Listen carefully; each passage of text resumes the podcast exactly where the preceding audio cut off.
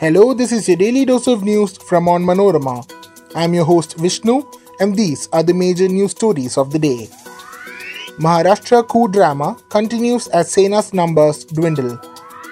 Gujarat riots, Supreme Court upholds special investigation team's clean chit to Modi. Terms Zakia Jafri's plea devoid of merit. Draupadi Murmu files nomination papers for presidential election, seeks support of Sonia Gandhi, Sharad Pawar and Mamta Banerjee. Heavy rains likely in Kerala for the next 5 days.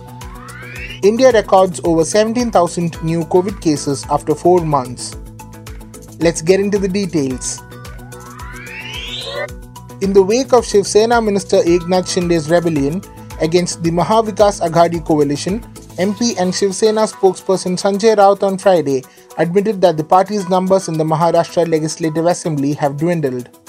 However, he expressed confidence that the rebel MLAs will support the coalition during the floor test. He said the rebel MLAs will face the real test of their loyalty towards the party and Balasaheb Thackeray when they return to Mumbai.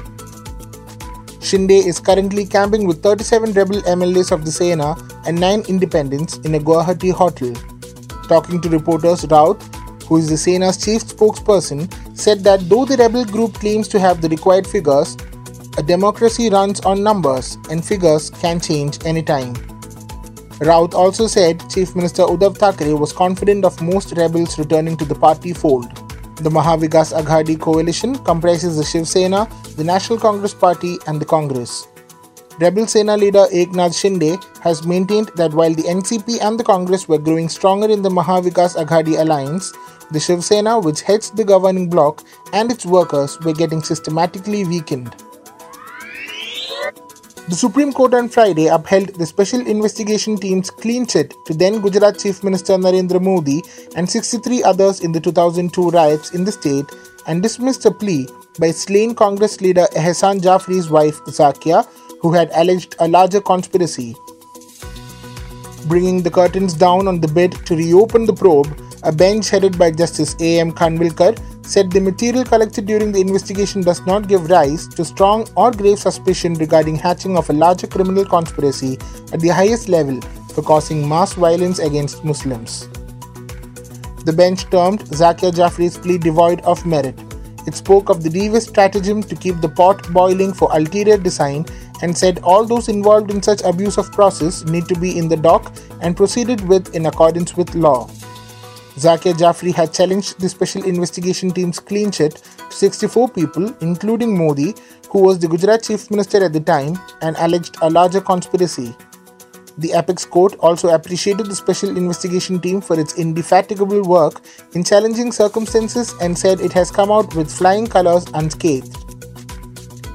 The top court said no fault can be found with the Special Investigation Team's approach and its February 8, 2012 final report is backed by firm logic, expositing analytical mind and dealing with all aspects objectively for discarding the allegations regarding larger criminal conspiracy.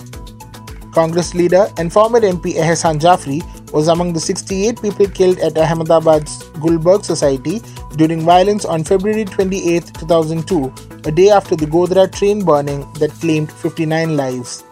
The riots that it triggered killed 1,044 people, mostly Muslims. Giving details, the central government informed the Rajya Sabha in May 2005 that 254 Hindus and 790 Muslims were killed in the post Godhra riots. The BJP led NDA's nominee Draupadi Murmu on Friday filed her nomination papers for the July 18th presidential election, with Prime Minister Narendra Modi handing over the set of papers to returning officer PC Modi. Murmu was accompanied by Union Ministers Amit Shah, Rajnath Singh, Nitin Gadkari, and Piyush Goyal.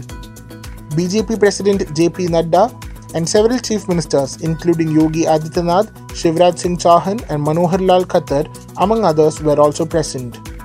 Besides NDA leaders, representatives of YSR Congress and BJD, who are not part of the alliance, also backed Murmu's nomination.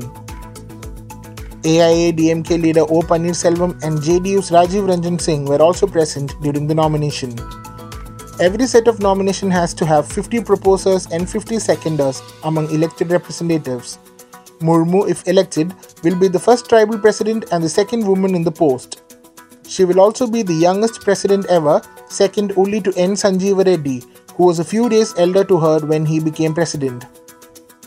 Meanwhile, Draupadi Murmu called up some key opposition leaders, including Congress Chief Sonia Gandhi, NCP's Sharad Pawar, and West Bengal Chief Minister Mamta Banerjee, and sought their support for her candidature. According to sources, she called them up personally and spoke to them before filing her nomination. It is learned that all three leaders expressed their best wishes to her. Before we move on, here's a quick reminder to check out Onmanorama's other podcasts, Wacky News and News Break.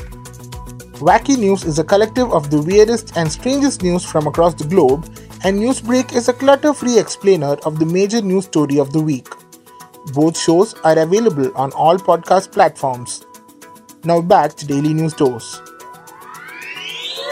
The India Meteorological Department has predicted thunder showers for the next five days in Kerala under the influence of the low pressure corridor between Karnataka and the southern coast of Gujarat and the westerly winds gaining strength over the Arabian Sea. For the next two weeks, starting today, the state is likely to receive more rainfall than its usual average for the same period, as indicated in the weekly weather forecast from the Met Department.